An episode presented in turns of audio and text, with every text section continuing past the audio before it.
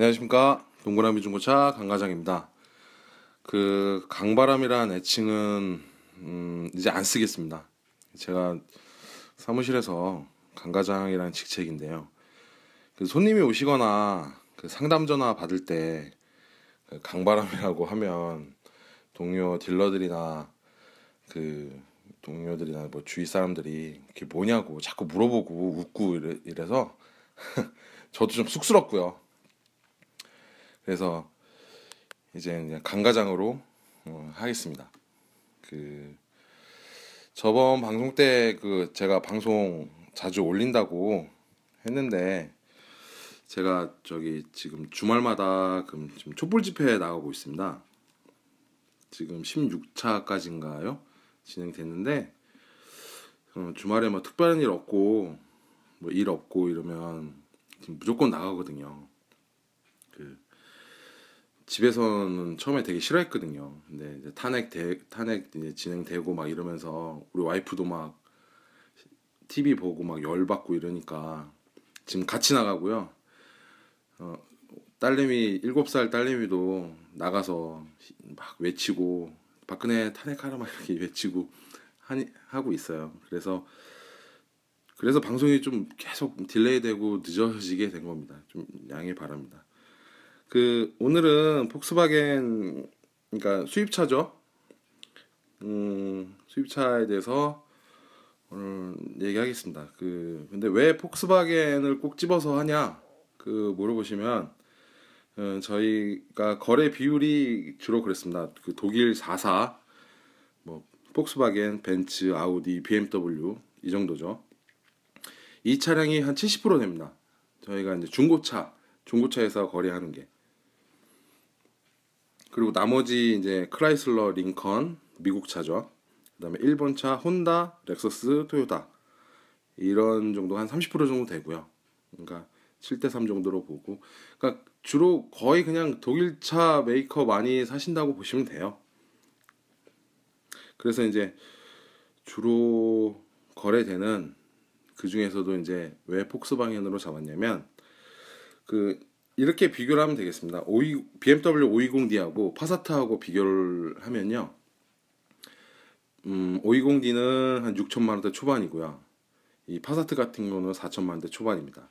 그러니까 두 차를 비교해 보면 가격 차이는 2천만 원이 나고 그다음에 가격 차이는 2천만 원이 나지만 물론 차는 BMW 520D가 더 좋죠.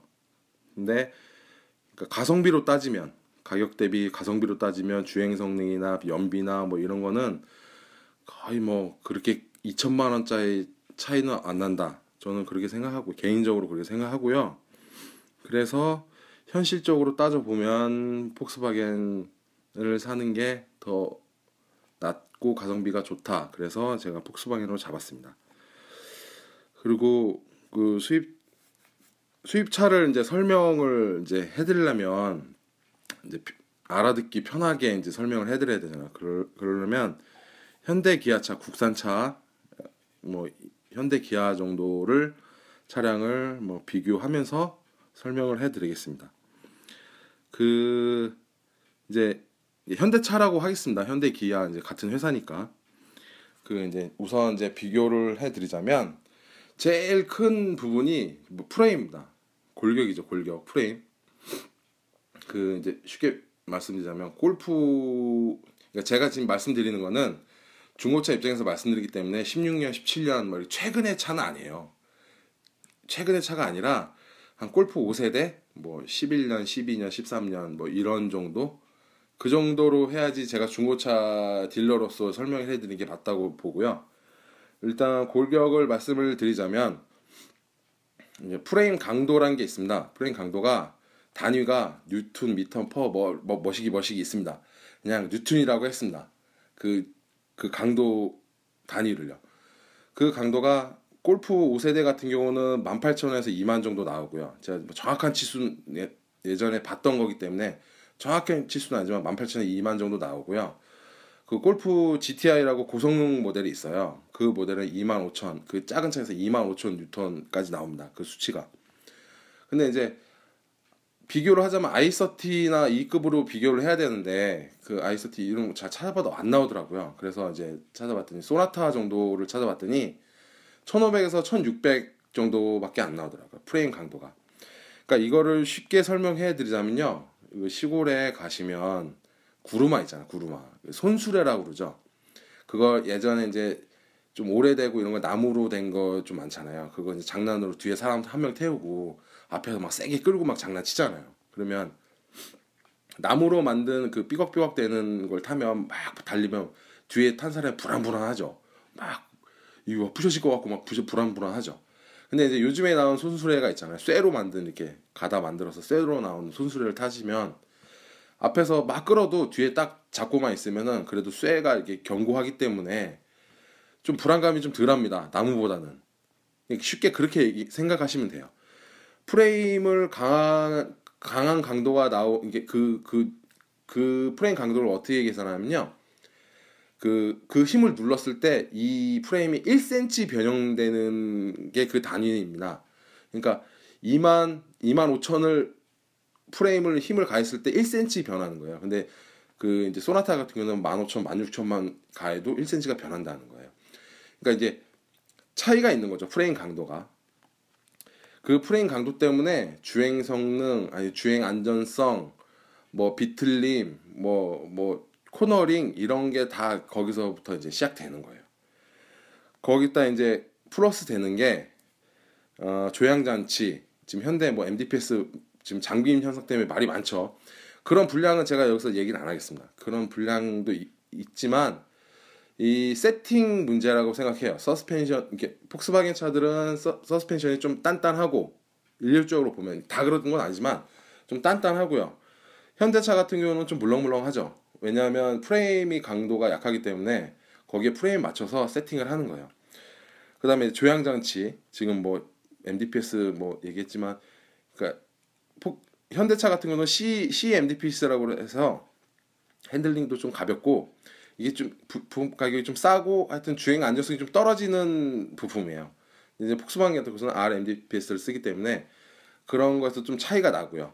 그래서 이제 종합적으로 따져 보면 폭스바겐 차가 좀 단단하고 프레임이 강도가 강하, 고 서스펜션도 좀 단단하고 조향 장치도 묵직한 맛이 좀 있습니다. 근데 현대차 같은 경우는 프레임이 좀 약하기 때문에 서스펜션도 좀 물렁물렁하게 하고 핸들도 좀 가볍게. 그거는 이제 핸들 가볍고 무겁고는 기, 이게 기계적으로 얼마 전기적으로 얼마나 할수 있는데 우리나라 사람 좀 가벼운 걸 좀 좋아하긴 좋아하죠. 핸들링 잘 돌아가는 거. 옛날에 TG 뭐 그랜저급 나왔을 때 핸들 가볍다고 되게 좋아하고 그랬거든요. 지금 에쿠스 같은 경우도 좀 가벼워요 핸들이. 그뭐 그, 그거는 이제 개인 호불호 호불호라고 생각하고요. 근데 이제 전체적으로 차량을 안전성이나 주행 안전성 이런 걸 보면은 수입차 이게 세팅이 더 잘 됐다는 거죠. 그 뭐냐면 어디서 느끼냐면 저희가 이제 수입차 이제 지방에 가서 이제 상담하고 차를 갖고 옵니다. 근데 고속도로에서 이제 운전을 하죠. 그러면 수입차 같은 경우는 주행 안전성이 굉장히 뛰어납니다. 그러니까 4시간 이상 뭐 운전을 막 논스톱으로 해도 그렇게 피곤한 점이 없어요. 근데 현대차 같은 경우는 어 좀 뭐 소나타나 뭐 그랜저급 뭐 이렇게 해도 좀 운전이 좀 이렇게 피곤하다 그러나 좀 그런 감이 좀 있죠. 이거는 뭐 주, 주관적일 수도 있는데요. 굉장히 객관적일 수도 있는 거예요. 왜냐하면 저희는 차를 계속 수입차 탔다, 국산차 탔다, 수입차 탔다, 국산차 탔다 계속 왔다 갔다 하거든요. 그, 타다 보면 수입차 타면 좀 편안해요 운전이. 그리고 100, 160, 150 막 달려도 좀 안정감이 좀 좋죠. 그 정도로 해서 완만한 곡, 곡선길을 돌아도 수입차 같은 경우는 그냥 한 손으로 이렇게 쓱 돌려서 쭉 빠져나오면 됩니다. 근데 국산차 같은 경우는 좀 고급차를 타도 꽉 잡고 꼭 잡고 이렇게 이렇게 이렇게 가야 돼요. 약간 좀 불안하죠. 밀리는 느낌 나요. 그게 뭐냐면 프레임부터 시작된 거예요. 프레임부터 시작돼서 서스펜션 이게 다 종합적으로 세팅이 그러니까 이렇게 말씀드리면 돼요. 유럽 차들은 세팅이 거의 완성 단계에 와서 그거를 약간 약간 변형해서 쓰는 거고 국산차는 아직 그 세팅 단계를 계속 발전해 나가고 있는 단계라고 봅니다. 제 생각입니다. 이거는 국산차는 아직 뭐 프레임부터 좀 약하기 때문에 거기서도 시작했기 때문에 계속 시행착오를 겪으면서 그래서 요즘 나오는 뭐 제네시스나 이런 거 고장력 강판을 써요. 이제 이제 프레임을 이제 강화시키는 거죠. 근데 근데 고장력 강판을 쓰는데 그 문제점이 뭐냐? 무게가 늘어난다는 거예요. 근데 이제 유럽차 같은 경우는 그 단계 무게가 늘어난 단계를 지나서 이제 용접 방법이라든지 기술을 이제 하나씩 이제 넣어가면서 무게를 줄여 나가고 있는 단계고요. 지금 현대차 같은 경우는 이렇게 해서 어, 이 프레임이 좀 약하니까 전체적인 성능이 성 떨어지는구나. 그래서 지금 높여가는 게 고장력, 고장력 간판을 써서 높여서 이제 기술을 써서 이제 세팅을 또 잡아 나가는 단계죠. 그러니까 이런 기술적인 차이가 있는 거예요. 그리고 이제 가장 기본적인 게요. 제가 이제 수입차나 뭐 국산차 이제 수리를 맡기잖아요. 그럼 저는 웬만하면 정비사 옆에서 딱 붙어서 구경도 많이 하고 물어보 많이 물어보고 합니다. 차에 대해서 많이 알고 싶어서 하는데요. 대부분이 정비사들이 얘기합니다. 아 수입차는 이래서 달러. 그런 게 큰 게 아니고요. 뭐냐면 물론 뭐 강판 외, 부 강판이 녹이 쓸고 안 쓸고 물론 유리, 유리, 유럽 차들이 강판 녹 안 쓰는 거 유명하고요. 우리나라 차 많이 녹이 쓸죠. 근데 이제 그런 걸 제외하고서 되게 사소한 거가 다르다는 거예요. 볼트 같은 경우도 그 야만한다고 그러죠. 뭉그러지는 거. 막 조이다가 한번 뚝 힘이 좀 더해지면 뚝 하고 뭉그러져 버리잖아요. 근데 유럽 차는 그런 게 굉장히 좋다는 거예요. 잘 뭉그러지지도 않고. 근데 우리나라 차 같은 경우는 막 하다가 힘 좀 더하거나 아니면 핀 같은 거. 그 범퍼 같은 거 낄 때도 이렇게 핀에 맞춰서 딱 고정한 다음에 너트로 이렇게 딱딱 끼우는 방식이거든요. 근데 유럽차 같은 경우는 핀이 그, 그 부러지진 않는다는 거 오래된 차도. 근데 우리나라 차 같은 경우는 그러니까 단적인 예로 우리 아버지 차가 지금 HG 디젤인데요. 앞에 범퍼가 핀이 부러졌어요. 그 그거를 잡으려면은 범퍼를 다 갈아야 된다는 거야. 근데 이제 외국 차 같은 경우는 핀이 한두 개 부러져도 만약에 부러져도 볼트로 이렇게 붙이면 되더라고요. 근데 그런 사소한 거 있죠. 핀 하나 뭐 이렇게 내부 뭐 플라스틱 같은 거 뭐 이런 거 하나 그 안에 들어 이게 본넷 안에 들어 있는 핀 하나 이런 게 사소한 거부터 좀 다르다 이거죠. 근데 이제 기본이 그렇다고 제가 지금 현대차를 막 씹고 이러는 게 아니라요. 현대차 진짜 많이 발전한 거죠. 예전에 우리 폰이 막 엑셀, 에글란트라 탈 때보다는 진짜 어마어마한 발전한 거 세대 4대 자동차 생산국이 됐잖아요. 근데 여기서 조금만 더 기술 개발하고 더 노력하고 박차를 가야 될 때 지금 보세요. 아반떼 MD GDI 엔진 어? 직분사 엔진이죠. 50대 전수소다 무작위로 했는데 50대 다 불량 나왔습니다. 그리고, 그리고 핸들 잠김 있죠. 급발진 문제 지금 다 소비자 책임을 물고 있죠. 이게 지금 땅을 10조 들여서 땅을 살 문제가 아니라 기술 개발해야 되고 소비자한테 좀 돌려주는 것도 있어야 되고 AS도 좀 철저하게 해야 되고 리콜도 좀 잘해야 되고 하는데 이런 걸 아무것도 안 하고 진짜 조금만 더 가면 되는데. 제가 아까 말씀드렸죠 차량 기본 중에서 지금 세팅을 잡아나가고 있는 단계인 것 같다고. 유럽 차들은 이제 단단한 그 세팅에 지금 맞춰서 거의 완성 단계로 들어가는 것 같아요. 제 제가 볼 때는. 근데 지금 프레임도 강화시켜야 되죠. 거기에 맞춰서 서스펜션도 조절해야죠. 이 조향장치 보타 없이 좀 어떻게 좀 해야 되죠. CMDPS 써도 돼요. 근데 이 세팅을 못 하잖아요. 그러니까 자꾸 문제가 많고 지금 젊은 사람들은요. 현대기아차 안 탈라고 그래요. 지금 이거 현대차가 지금 큰 문제예요. 지금 간단한 문제가 아니라 굉장히 큰 문제거든요. 젊은 사람들 열이면 여덟이 와서 저 현대기아차 좀 안 타고 싶은데 좀 추천 좀 해주세요. 이런 분 되게 많으세요. 현대기아차는 싫어요. 아, 애가 태어나서요. 현대기아차 안 탈라고. 이런 분 굉장히 많고요. 그러니까 제가 지금 뭐, 뭐 성토하는 게 아니라 현대차가 지금 여기서 위기를 좀만 넘어가면 진짜 명품 회사로 갈 수 있는 단계라고 보는데 제가 볼 때는 현대 그 임원진들이 지금 귀 닫고 있는 게 아닐까. 밑에서 하는 소리가 안 들리는지. 시승 비판적인 시승 기자들 얘기 듣고 그 사람들 초청해서 토론도 좀 해보고 그런 걸 해서 그걸 반영을 기술에 반영을 시키고 이렇게 이미지도 좀 쌓아놓고 했는데 맨날 광고 감성적으로 하고 문제 터지면 야 원래 너네가 잘못한 거다 지금 이러고 어 국내 차량은 강판 그러니까 요즘 나온 차들은 또 안 그런지 모르겠는데 제가 파는 그랜저 TG나 이런 거는 거의 열이면 여덟은 뒤 휀다 다 녹슬어서 들어옵니다. 부풀어서 올- 들어옵니다. 녹 안 쓴 차 없고요. 이게 정상적인 차라고 그러면 안 되죠. 잘못된 거죠. 리콜 해야죠. 리콜도 진상 손님한테 리콜 해줘요. TG 같은 경우는 그잘 아실는지 모르겠는데 막 해달라고 하면 해줘요. 근데 모르니까 안 하고 그냥 에이, 야차 수명이 다 됐나 보다 팔자 그럼 중고차 시장 들어오고 지금 이런 상황이에요. 이게 잘못됐다는 거죠. 제가 왜 폭스바겐 편을 얘기하면서 현대차를 얘기하냐면요. 현대차 특집으로 하면요 할 얘기가 너무 많아요. 제가 중 중고차 장사를 하고 있고 딜러기 때문에 차- 또 차를 좋아하기 때문에 뭐 시승 기자 뭐 이런 거 기사 동영상 굉장히 많이 봐요. 보는데 현대차 뭐 MDPS라든지 뭐뭐 리콜이라든지 이런 거 얘기하는 사람 굉장히 많아요. 젊은 사람도 그거 많이 보고 있고요. 지금 현대차 좀 각성 바랍니다. 그 뭔 얘기하다 자꾸 이쪽으로 흘렸는지 모르겠는데 그리고 이제 어, 그런 게 있습니다.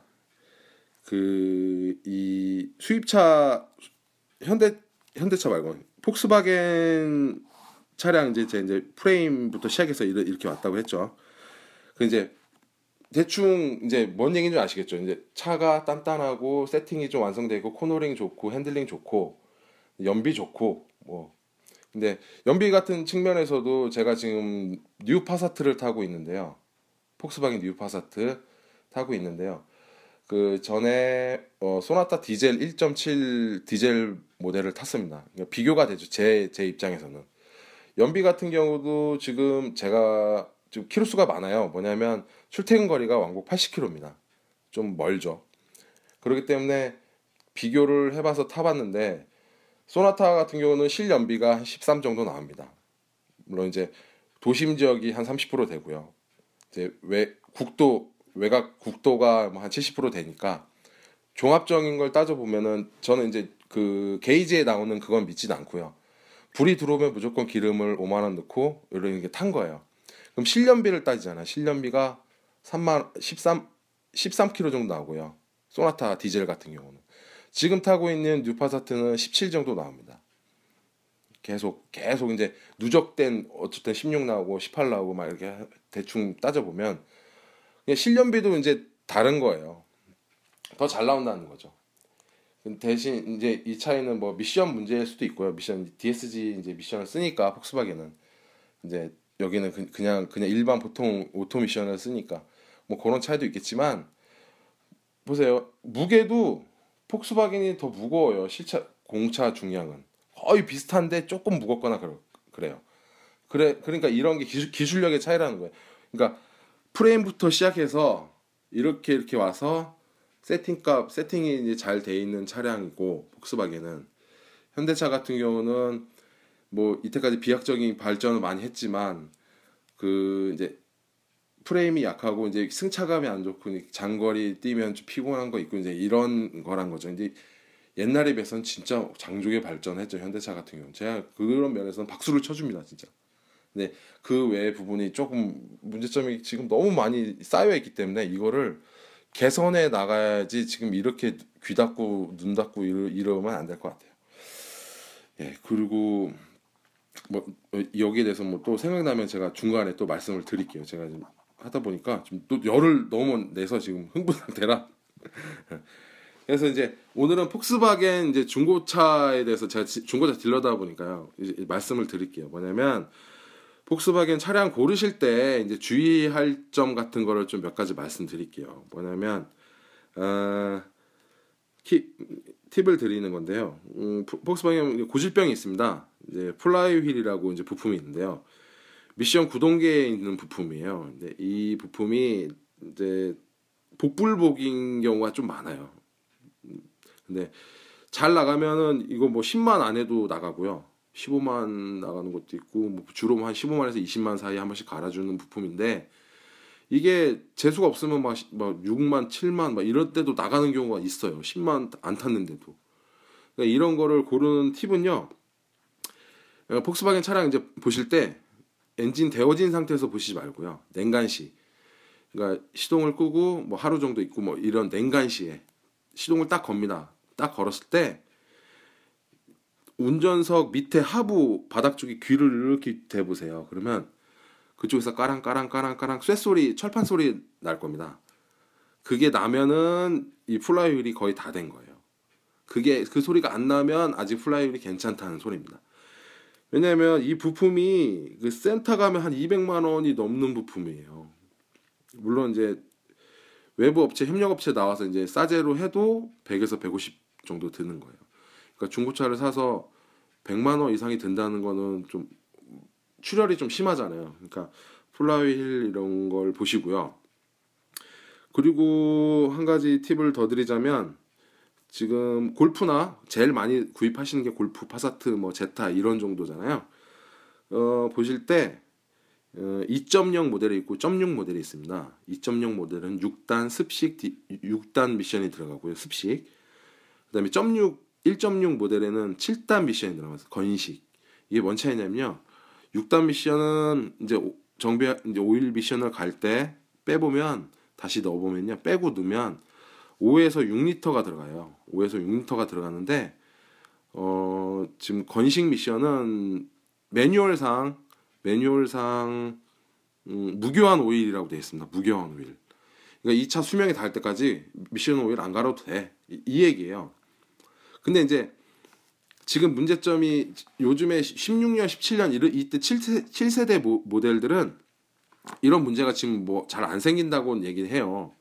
근데 제가 말하는 건 이제 중고차잖아요. 뭐 12년 5세대부터 5세대 골프부터 쭉 뭐 12년, 11년 이런 이런 이런 정도 연식 차량들이 7단 미션을 이제 타시다 보면은 1, 2단에서 울컥울컥 울컥울컥거리고 퉁퉁 변속될 때 때리고 이런 증상이 잘 납니다. 이게 굉장한 스트레스거든요. 출발할 때마다 퉁퉁거리니까. 그 이게 왜냐하면 이게 무게한 오일인데 빼보면 오일이 나와요. 그리고 다시 집어넣으면 1리터 들어갑니다. 1리터. 그러니까 이 오일이란 게 들어가서 기계 안에 들어가서 냉각 효과도 있고 윤활 효과도 있고 여러 가지 효과가 있는데 6단 미션은 5리터에서 6리터 들어가다 보니까 그거를 냉각 효과, 윤활 효과를 잘 해주면서 이게 버텨주는 거예요. 근데 7단 미션은 다단화를 시켜놨음에도 불구하고 이 미션 오일이 1리터 갖고 그 역할을 하는 거거든요. 그러니까 제가 볼 때는 세팅 문제도 있을 것 같고요. 이 오일이 조금 들어간 거에 대해서 물론 윤활 작용은 하겠지만 이 냉각 효과나 이런 게 좀 덜하기 때문에 좀 안 좋은 것 같아요. 그래서 문제점이 많이 생기거든요. 7단 미션은 그래서 재방송 듣으시는 분들은 만약에 골프 5세대나 제타 정도 타시면은 0.6은 타지 마시고요. 2.0 꼭 타세요. 왜냐하면 7단 미션은 문제점이 지금 굉장히 많이 제 저도 경험을 해봤고요. 그래서 문제점을 잡자고 오일 미, 미션 미, 미션 오일을 갈아도 이게 안 잡히는 경우가 좀 생기고요. 그럼 막 이걸 잡으려고 그러면 미션을 드러내야 되고 미션 막 하여튼 굉장한 과정이 필요합니다. 이걸 잡으려면 이게 다행히 뭐 저 보증 기간이 아니라서 가면은 디스크팩을 바꿔주고 그러더라고요. 근데 디스크팩을 바꾸는데도 한 200만 원이 드는 작업이니까 그러니까 위험 부담을 좀 제하고 가자 이거죠. 그러니까 제 말씀은 그러니까 7단 미션은 웬만한 선택하지 마시고요. 2.0, 6단 미션 구입하시라. 제 말은 그거 드립니다. 그리고 이제 골프에서 1.4 모델이 있습니다. 1.4 TSI 모델이 있는데 그 이 이, 이, 이 미션도 7단 건식이라 치는 게 많습니다. 둥둥 때리고 슬립 나고 그 제가 이 차를 한번 겪어봤는데 어, 이 차는 제가 한번 잡아 잡아봤거든요. 그러니까 오일 오일을 갈아도 안 되더라고요. 그래서 뭐 다른 정기적인 뭐 그걸 해서 했는데 만약에 들으시는 분 중에서 1.4 TSI 모델을 갖고 계신데 1, 1, 2단에서 좀 뭐 치거나 뭐 이런다 그러면 뭐 100%는 뭐 아니겠지만 제가 방법은 알려드릴 수 있거든요. 제가 했던 방법을 알려드릴 수 있으니까 뭐 오일, 오일 일단 갈아보시고 오일 갈았는데 안 된다 그럴 때 한번 저한테 연락을 주세요. 그럼 제가 어, 왜냐하면 이 디젤 모델은 그 안 잡히더라고요. 근데 이 휘발유 모델은 제가 하는 방법으로 한번 해보니까 이게 잡히더라고요. 1, 2단에서 치는 게 없어져요. 예, 그러니까 골프 1.4 TSI 모델 갖고 계신 분들 중에서 미션이 1, 2단에 튄다, 미션 올 갈았는데도 튄다. 그러면 디스크백 갈기 전에 한번 해보시라고 제가 방법을 알려드릴게요. 일단 그러면 연락을 주세요. 그러면 제가 알려드리고 뭐 그런 방법으로 하겠습니다. 그 오늘 뭐 이 정도면 폭스바겐 차량에 대해서는 뭐뭐 뭐 대충 뭐 거의 끝난 것 같습니다. 그 마지막으로 제 제가 방송 통해서 그 연락 주셔서 이제 뭐 판매도 하고 네, 이제 연락 자주 통하시는 분이 있거든요. 제가 너무 감사해서 제가 그분들 고맙다는 소개 좀 하고 어, 오늘 방송 마치겠습니다. 그 아이서티 사가신 대전의 김정우님 그 사회 초년생 이제 첫 차 구입하신 거예요. 이분은 그 자기가 돈 번 걸로 첫 차 아이서티 디젤 이제 구입하셨는데 그 조금 더 지나면 이제 운전에 이제 맛도 알고 막 밟고 다닐 거예요. 네. 그 아이서티 디젤이라 차 밟으면 엄청 잘 나가거든요.